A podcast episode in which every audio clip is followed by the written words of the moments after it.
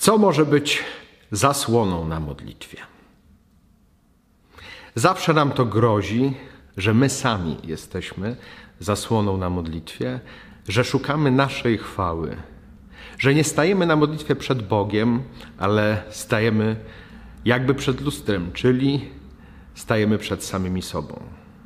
I modlitwa jest dla nas tylko pretekstem do naszej ludzkiej chwały, a nie do spotkania z Bogiem i do tego, by wzrastała, by ogłaszać Jego chwałę. Na to bardzo uważajmy, żebyśmy nie ulegli takiemu zwiedzeniu. Jeżeli się modlisz, stawaj przed Bogiem, a nie przed sobą samym i szukaj Jego chwały, a nie swojej chwały.